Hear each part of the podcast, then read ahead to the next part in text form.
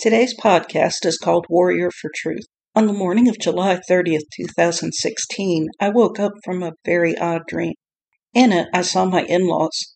I was keeping a distance when one of my sisters in law approached me. My personality in the dream was as it was in real life, and I wanted nothing to do with her due to her past treatment of my husband and I. She meekly mentioned seeing information about narcissism and then talked about their family. She said reading this made her realize how bad things really were. I told her I was glad for her because now she can heal, and then I woke up.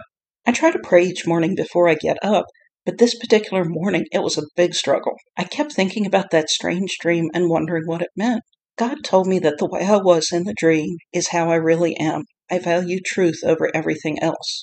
He called me a warrior for truth. That phrase has stuck in the back of my mind ever since that dream. And the older I get, the more I realize just how true it is. I need only truth in all areas of my life and in all of my relationships. Truth also helps so much with healing from narcissistic abuse. Learning what the problem was with my relationships helped me to realize that although I did make plenty of mistakes, I wasn't completely to blame as others claimed I was. For years, I carried the blame around for causing other people such heartache and so many problems when the truth is they weren't my innocent victims as they portrayed themselves to be.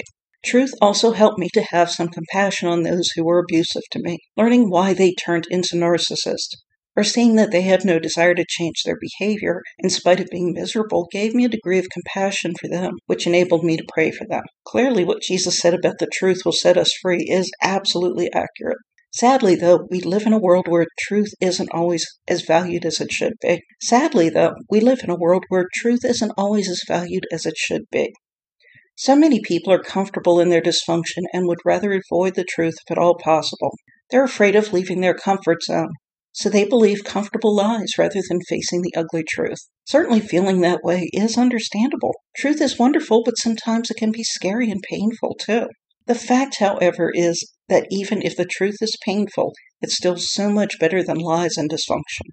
Facing the truth means your relationships are healthy, functional, and genuine. You can trust those in relationships with you to have your best interest at heart as you have theirs.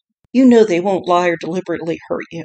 They also will value you highly because they know you too won't lie to them or deliberately cause pain. They know you are someone of integrity. Facing truth also means that although some things in life are incredibly difficult, you know you'll get through the pain and come out just fine on the other side. Certainly, that is much better than working so hard to hide from pain your whole life. Isn't a season of pain better than a lifetime of it? Please consider what I've said. If you're struggling with facing the truth, just know that it is truly worth doing in spite of the fear. I can promise you that. Thank you for listening to my podcast.